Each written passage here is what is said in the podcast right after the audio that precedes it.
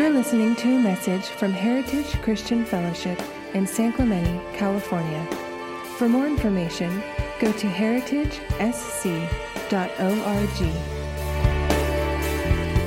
And right now, we are in the middle of a sermon series, actually, sort of in the beginning, and it's the I Am sermon series, where Jesus made seven proclamations of what he is.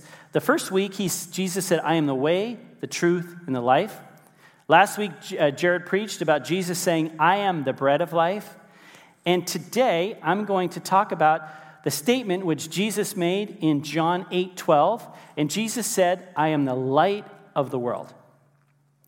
So, we're going through this uh, because one of the themes we feel God wants us to pay attention to is to make Jesus our primary focus at Heritage once again.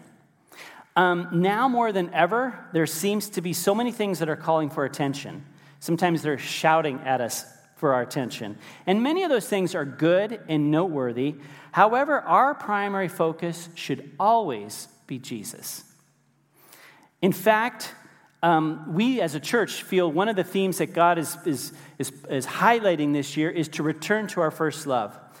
And, you know, isn't that why we're here anyway? Because of Jesus? You know, He's been so good to us.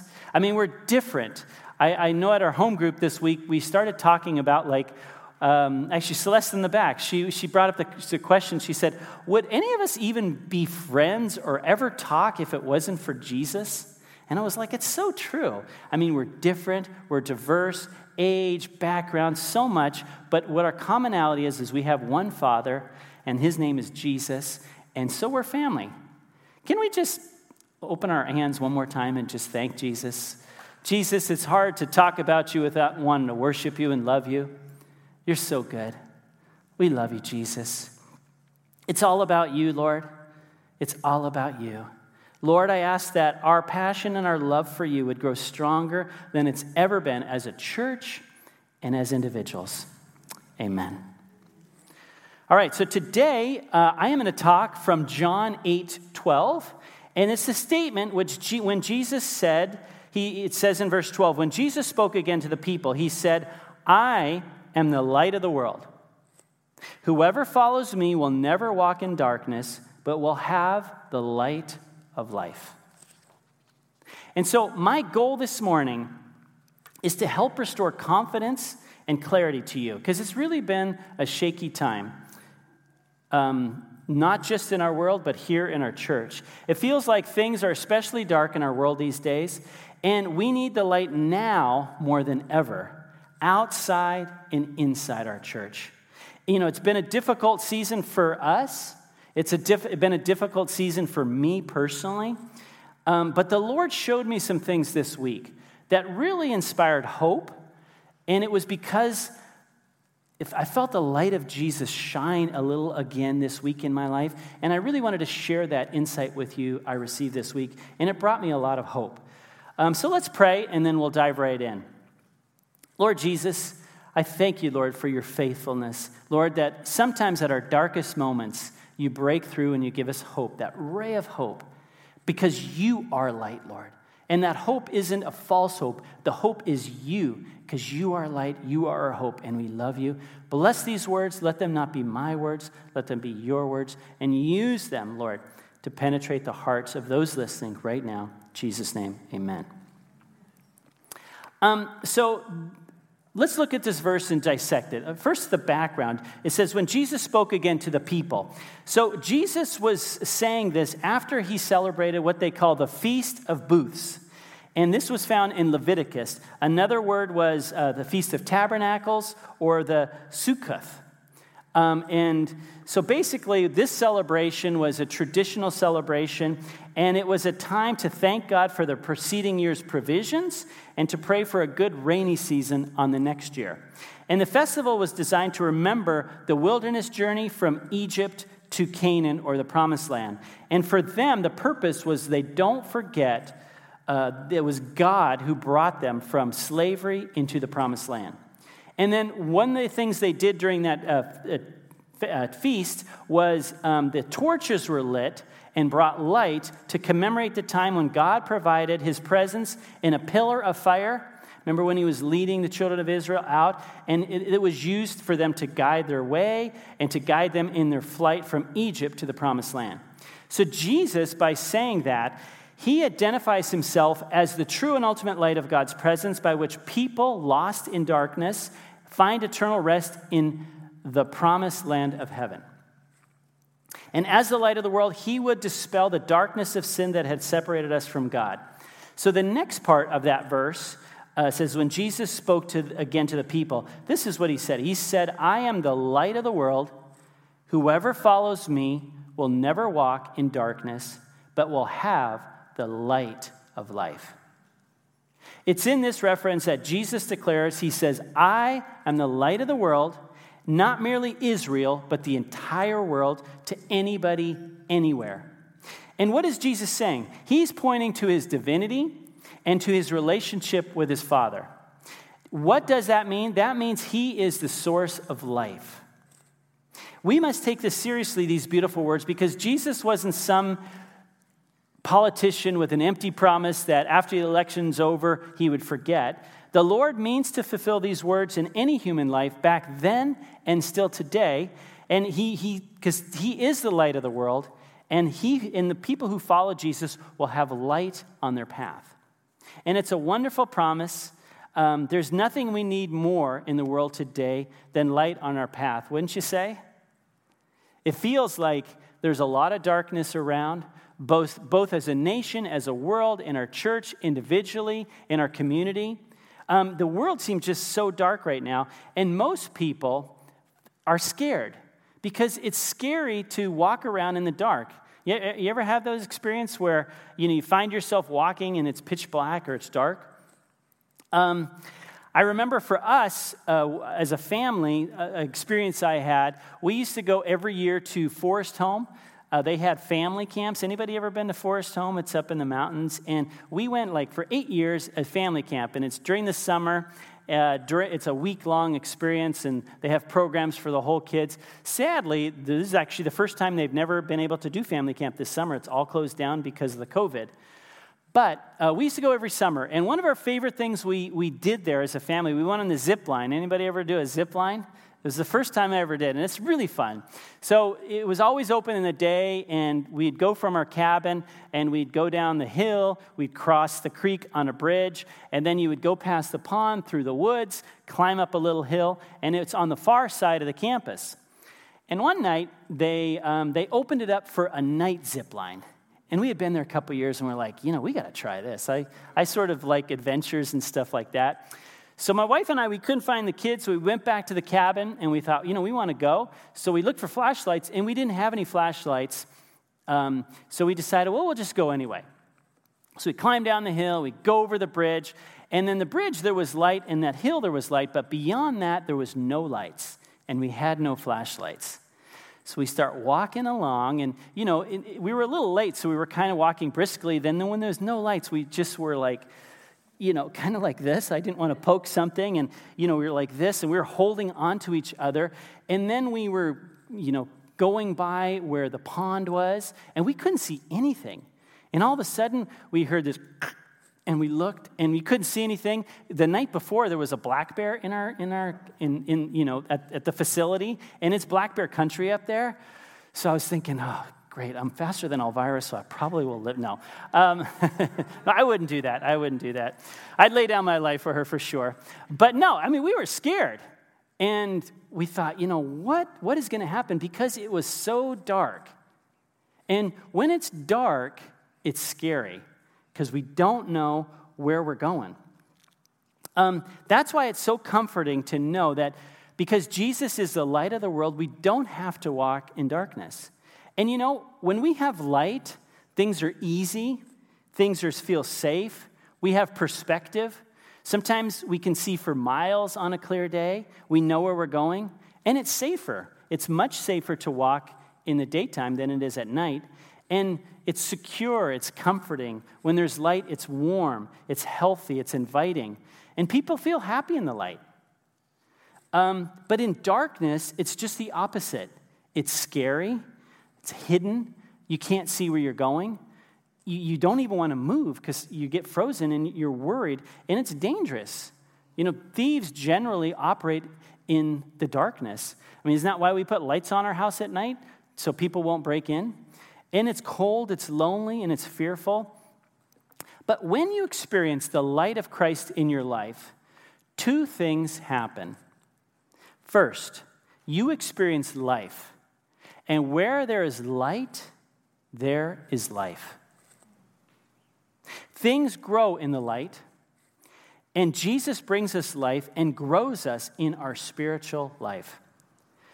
Specifically, when the light of Christ comes into your life, you will discover three things who Jesus is, who you are, and who you are in Christ. And I had that personal experience, and I wanted to share a little bit of my testimony this morning of how I, how, how I answered those three questions and those three revelations of who Jesus is, who I was, and who I, who I am now in Christ. And we have a teaching team, um, and when we were talking about uh, this series and who's going to take what on the I Am series, I really jumped at the chance to take I Am the Light of the World because I actually had an experience where I experienced the actually light of Christ in my life. And it was amazing. It changed me forever. And I actually saw the light of Jesus in my mind's eye. And I want to give you some background and share how that happened. Um, so I grew up in a great Christian home going to church often. We went to church Sunday morning, Sunday night, often during the week. I mean, as a kid, I didn't have a choice, but I still liked it. Um, and ever since I remember, I always believed in Jesus. I love Jesus. And I did my best to obey him, to follow him. But as I got older, I noticed two things happen in my life. First of all, I kind of came across and met certain people that seemed they, they know they knew Jesus in a better way than I did. It's like, yeah, I knew Jesus, but then I would meet these people, and it, it almost felt like they had this super close relationship with Jesus, something I didn't have. Like, um, I, can you imagine? I remember when I grew up in high school, uh, Ronald Reagan was the president, and everybody had an opinion about Ronald Reagan. And, uh, but then there's certain people who knew Ronald Reagan, who met Ronald Reagan, who played golf with Ronald Reagan, and they had a better perception of Ronald Reagan because they knew him. All of the rest of us, we just kind of, we thought we knew him, but we knew him from a distance. And that was kind of, I knew these people. It was like they were best buddies with God and with Jesus. And the first one was a girl at my church I grew up with, and she was only about a year older. I think her name was Margot. And she just had this connection with Jesus. When she talked about him, it was as if she knew him. And she was about my age. And kids my age didn't really talk like she did. And she had a really rough background, came from a very difficult family background. But I came to find out later, when she was young, she, ha- she was at such a broken place that she had an encounter where actually Jesus, she felt the presence of Jesus come into her room, and she had this amazing one on one with God. And she said her life was forever changed. It was kind of like you ever hear those stories in the Middle East where people would have a vision of the man in white, and it was like the encounter with Jesus. It hooked him, and she had that similar one. So and afterwards, I thought, you know, that makes sense. And another one was my grandfather.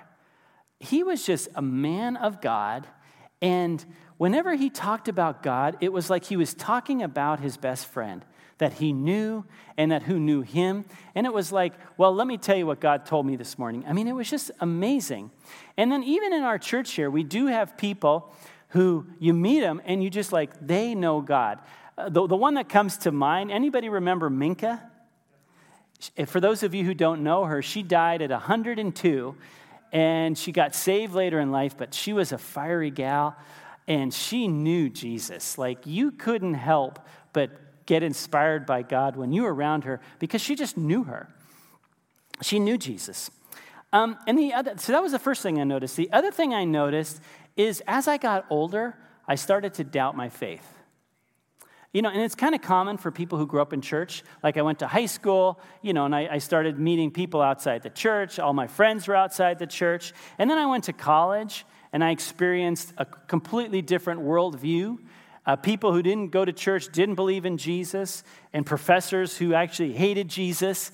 And you know, you hear that. Like people, kids who grew up in church, they go off to college and they, they lose their faith. And that was happening to me. Um, and I, I came to a point when I, and, but you know what? I had a, my family was Christian. I, was all, I wasn't a, bit, a big rebel back then. Well, I'm still not, I guess. But, um, you know, my parents, uh, I had a loyalty for them. I just thought, well, this is my faith and I have to stick with it, you know, because this is my tradition. But I, I, bet you, if there would have been this amazing debater, he could have, we could have, and we would have spent hours together, he probably could have talked me out of my faith. I, I was at that point. Um, but then that all changed in 1991. And that's what I want to share because I had an encounter with Jesus as the light of the world. Um, so I remember I was in school and my parents invited me back home and they said, "Hey, we're we." They had these missionary uh, family that they supported for years, and they said, "Hey, the Schistlers are going to come to town, and I want you to come and hear them." And it was a Sunday night service, so I went to the service, and they started talking about this move of God in Montevideo, Uruguay. And it sounded amazing. They were just talking about how God was moving. God was just saving people who never knew anything about Jesus. And they would come in, and people would just be, you know, overcome by the presence of God. It was kind of like those old revival stories that, uh, that you read about these days. And then they had these Americans who actually visited them, and they gave their testimonies, and they're like, Yeah, I, I went over there. And they were saying the same thing. And then afterwards, they, they invited anybody who wanted to experience what was going on in Uruguay in that church that night. And I thought to myself, you know what? I, am going to, what the heck? Why not? I can uh, go ahead and uh, just experience God, see what happens. So we were up in the front, and they just instructed everybody to put open your hands. And I did that. And all of a sudden, it was like this it was like I was at the beach and this huge wave came and I got knocked down. But it wasn't an actual thing, it was just a wave of God's presence. And I found myself, I couldn't stand and I was on the ground. And as I was on the ground, I just started weeping. And it was like wave after wave of love, of peace, this amazing moment with Jesus that I had never, ever experienced before. And I remember I had this thought when I was down there. I thought to myself, every single problem I've ever had in my life, every hardship, every broken heart, every, every time my heart was broken or I was frustrated, it was all worth that moment in Jesus' presence. You ever have one of those moments? I mean, it's a beautiful moment. But when you really get encounter Jesus, it's like everything else is worth it. I can live a lifetime of hardship to be in that one moment. I think, is it uh, David said, uh, a day in your court is like a thousand elsewhere. And that's the way I felt. And then I remember I was on the ground and I thought, man, I would love to experience more of this. So I remember praying. I said, Lord, if you want me to go and visit them, let them give me a personal invitation. So afterwards, when I kind of came to, I, there was a circle, and they looked at me and they said, You know what? We feel God wants you to come visit. And I was like, I'm there. So a couple months later, I found myself at this little church in Montevideo, Uruguay, where they speak Spanish, and I didn't speak Spanish at all. So, um, so we get there, and they weren't bragging. It was amazing. It was like, I'd never seen anything like it. The church, the, the people, all the people in the church, they were just like my grandfather, like Margot, like Minka. They knew, they had this thing with Jesus. And I couldn't even speak the language, but I just knew it. And the services were like four to five hours. They had three, three a week, and people loved to do it. And people, this was their most, their highest priority. And then they loved each other. It was such a tight knit family. And I was like, what do they have? So I was like, man, I'm just going to go to that church and I'm going to pick up where I left off here at that one Sunday night service. But the first, the first, I remember the first service, everybody experienced God and everybody was getting touched except me. And I thought to myself, well, um, you know, that's, that's okay. It's probably jet lag, language thing. You know, I don't know any of those songs. But two weeks into it, same thing. Everybody's getting touched except me. And I remember I got super frustrated. And I was like, and people are looking at me like, who are you? I thought you were like the big man of God. And I remember I was alone in my bed one night after one of these frustrating meetings, and I was just like, what's, what's wrong? And I was kind of out of excuses. And then a thought came to my mind, and it really was the Holy Spirit.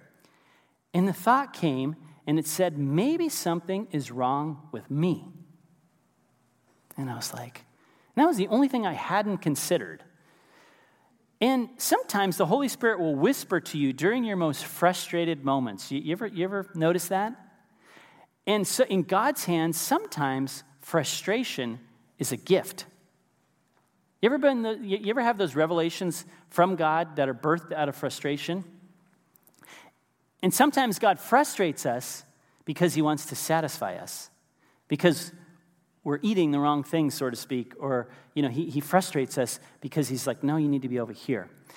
But anyway, so then I prayed a prayer after that thought, and that prayer changed my life. And this is what I said I said, Lord, if there's something wrong with me, please show me. I mean, it was a simple prayer. I just said, show me. And it was one of those prayers where it was just like, I knew God heard me. It was like I shot an arrow and it hit the mark. And then I just felt that God heard me and I couldn't sleep. And then all of a sudden, after I prayed that, it was just like I got tired and I went to bed. And when I experienced, what I experienced when I woke up the next morning was the beginning of Jesus shining his light into my life. The light of the Holy Spirit focused on me, in my heart, in the depths of my soul. And I started to see some of the ugliness of my own heart. And God revealed three main issues in my heart, which are probably the three common issues of, of mankind. He, he showed me the lust of my flesh, the lust of my eyes, and the pride of life. John talked about it in 1 John 2:16. God showed me my lust, my pride, my selfishness, and when his light came on there, they were so ugly. And he was showing me my heart. And it was dark, full of pride, selfish, and it was sinful. And up until that point, I had never really seen it before. Because in, in our own, sometimes we're self deceived. And unless Jesus shines his light on our heart, we don't even know who we are. Because the Bible says we are born in sin, and compared to him, we're ugly. We all have our own issues. And it was a scary moment. It reminded me of a place in um, New Mexico. It's called Carlsbad Caverns. Anybody ever been there? Carlsbad Caverns. Yeah, a couple people. Well, I've never been there, but from what they say, you can pay a ranger to go about 700 feet, 750 feet underground for a tour cave that provides the opportunity to experience total and complete darkness. And they say that the darkness in that cave proves to be unnerving even for the bravest adults when you turn off the lights. I see someone who went there shaking their head. And you know, the fact is, darkness is uncomfortable, and we strive to avoid it. We don't want to show people our dark side. And oftentimes we think we have to show God our good side. But oftentimes, God wants to show us what's really in our heart, and that's where the light of Jesus comes in. See, there's a darkness spoken of in the Bible where only the light of Jesus can dispel, and that's the darkness of sin. It's the darkness that we feel when our guilt is exposed. It's the darkness we experience in those quiet spaces in life when we are faced with our fears, our frailties, and the weak and worthless things we use to try to hide them. You ever have those kind of moments? It's the darkness we try to avoid when we, in our most honest moments, are confronted with our own sinful morality. And that's how I felt. But I wasn't in a cave that I could climb out of, this was in my heart. So I became broken, I was scared. So, what did I do? Well, growing up in church, I, I, you know, I knew you had to pray. So I started praying. And in the beginning, I, I just like started repeating the Lord's Prayer. Um, it's funny when you're desperate and you're confused and you're in darkness, you just start doing tradition. So I did the Lord's Prayer, and then I started repeating the sinner's prayer. And, you know, I'm not Catholic or anything, and I don't remember, but I might even done a couple rosaries. but nothing worked.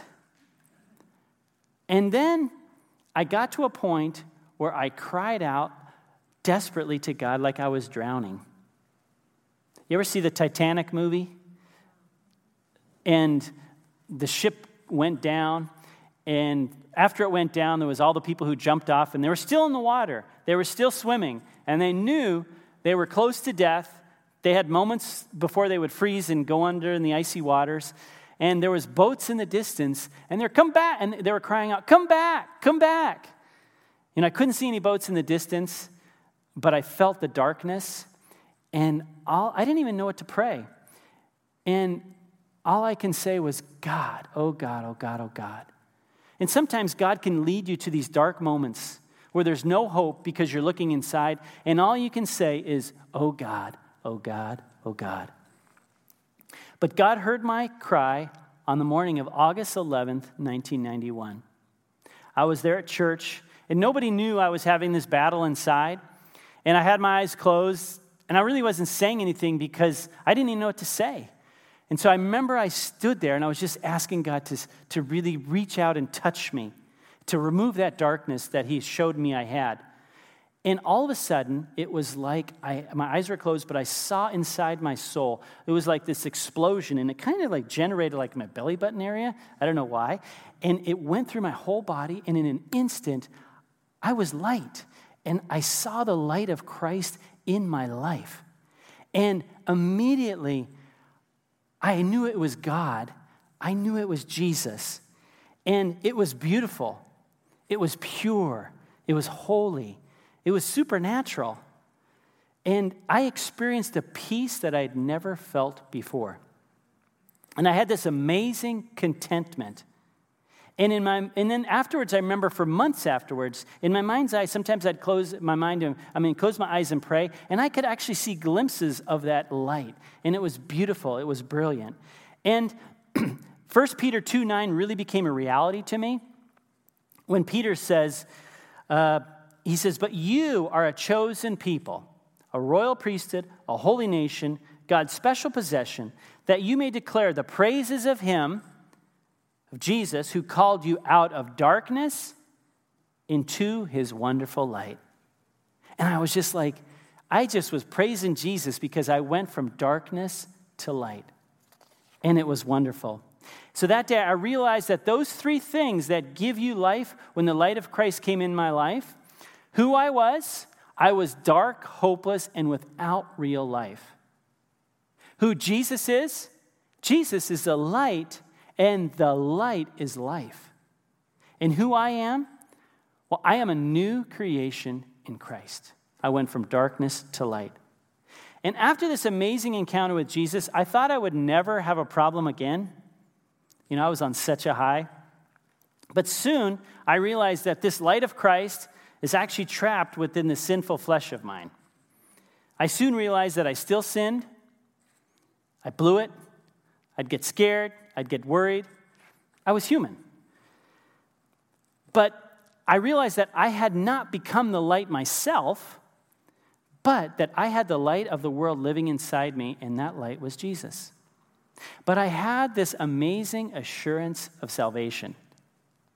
Like my grandfather, like Margot, like Minka, there was never a question in my mind again after that that who Jesus said he was was who he was. He's the way, the truth, the light, the life, the light. And I knew that I knew that I knew. And the greatest debater, a room full of the greatest debaters, could, couldn't have talked me out of it because I knew it and I saw it in my mind's eye. And then I had this unwavering hope that when I die, I will see Jesus face to face in a world with absolutely no darkness. Isn't that our hope? And when you encounter Jesus, you will have confidence that He is the light, and there is light, and where there is light, there is life. And the second thing that happened in your life when you experience the light of Christ is Jesus promises that He will illuminate your path. Jesus promises that He will illuminate your path. In the ancient days, travelers would walk with a lamp to guide them, so like an Indiana Jones. But today, cars have headlights, we have flashlights. And as followers of Jesus, he leads us as light. Through his word, the Bible, how many times were you at a crossroads and you were wondering, or you were praying, or you were troubled, and that morning, as you were reading the scriptures, something spoke to you? It was Jesus shining the light of what you needed that day through his word. How many people have ever had that happen? How many people had it happen recently? Yeah, amen.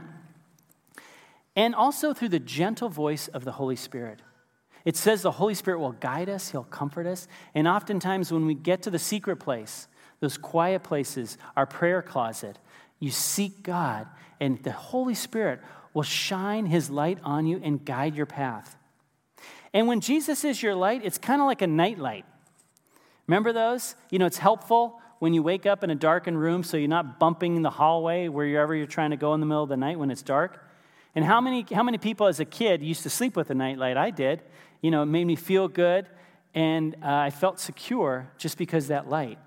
And when Jesus comes to us as we're trapped in our world of darkness and tells us that if we look to him, we won't have to stumble and fumble our way in life.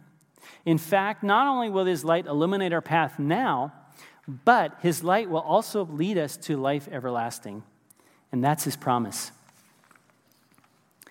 So, when back to my forest home experience, so we finally made it to the zip line, the night zip line, and it was all lit up. Uh, and we like looked at each other. I think we both had a couple more gray hairs that night. Um, and it was just, we had a great time. But we, fought, we saw the kids there, and the kids had the flashlight. So on the way back, you know, we went through the same path, but we had a light, and we made it home, and we weren't scared at all. When we heard a, um, a bush, I mean, you know, something in the, the bushes, we would shine the light, and it was like, oh, that was just an acorn or something, no big deal. So, as a church, we need Jesus as the light of heritage now more than ever. And these last several weeks have been very challenging. I know they've been challenging for me, they've been challenging for many people. And to be honest, I've had lots of moments of discouragement, as probably a lot of us have. And we feel, it almost feels like the darkness has been gaining ground, you know, outside, inside.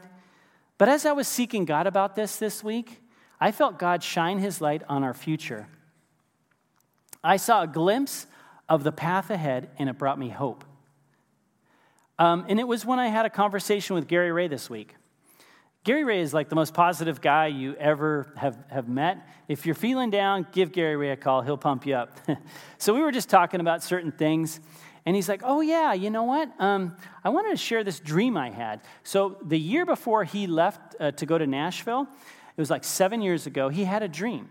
And the dream, he was in Heritage and he had a champagne bottle and he was popping it open and it was spraying and he was shaking it. And it was like there was this celebration going on. And this, there was a celebration because they were celebrating and cheering because what God had done here at our church. And he felt that it was for the future. And it's for a time, hopefully short time, that's coming.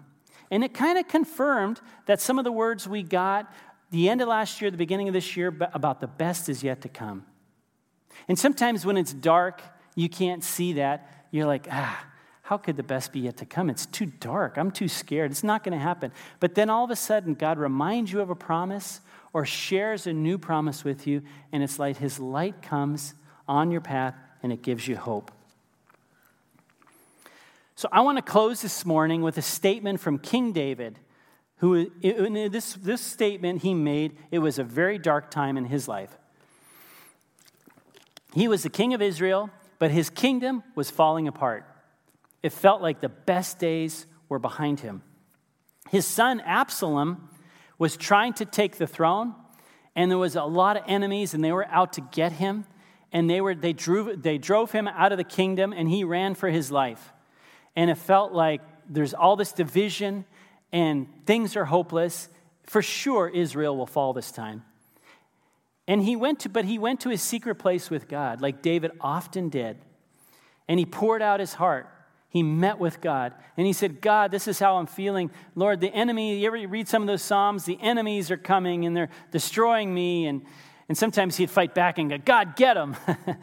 but then he would just pour out his soul and he's like, Lord, I trust in you no matter what. It was probably one of those moments where he was in that secret place and he was trying to get perspective and hope. And at this moment, one of the darkest moments in his life, he sat down and wrote these words. And I want those words to echo in your soul this morning. This is what he said The Lord is my light and my salvation. Whom shall I fear? The Lord is my light and my salvation. Whom shall I fear? And that those words eventually became Psalms 27 1. And the Lord's light and salvation, it lit, lit David's path even in the darkest of nights. And his kingdom ended up being restored to him. And Jesus eventually came from David. And you too can say that this morning, you know, because at the end of the day, David was able to say, Whom shall I fear? We can say that this morning too. Whom should we fear? Because Jesus is the light of the world, we have confidence that He is our light and our salvation. And let's ask us that question Whom do we have to fear? And it's really a statement, it's not a question because we know the answer. Whom shall we fear? We shall fear no one. Why? Because we have Jesus, He is our light, and God is with us. So I'm going to ask Paul to come on up right now. And he's going to close us with a real special song. It's an old school song, might sound new to you guys, um, but it's all about Jesus. And I want to encourage you to actually come and do business with God this morning. These altars have been closed for a while because we haven't been able to meet, but I'm going to trust you that you guys will social distance yourself. But I want to invite anybody who feels prompted to come up and just do business with God here. And get in touch with Jesus again, the light of the world. Let him give you and renew your life this morning. Let him illuminate your path and show you the way.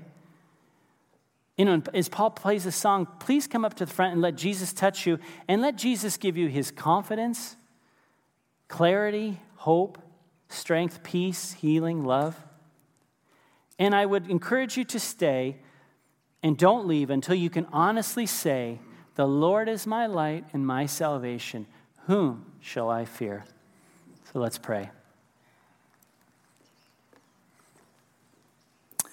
Lord, you are our light. You are our salvation. And there's no one to fear no circumstances, no person, no attack from the enemy because you are King, you are God, and you love us. Forgive us of doubting, Lord. And Lord, as we pour out our hearts before you this morning, I just ask you to touch every single person wherever they're at in their time of need. Thank you for listening. We hope you tune in next week. For more information, go to heritagesc.org.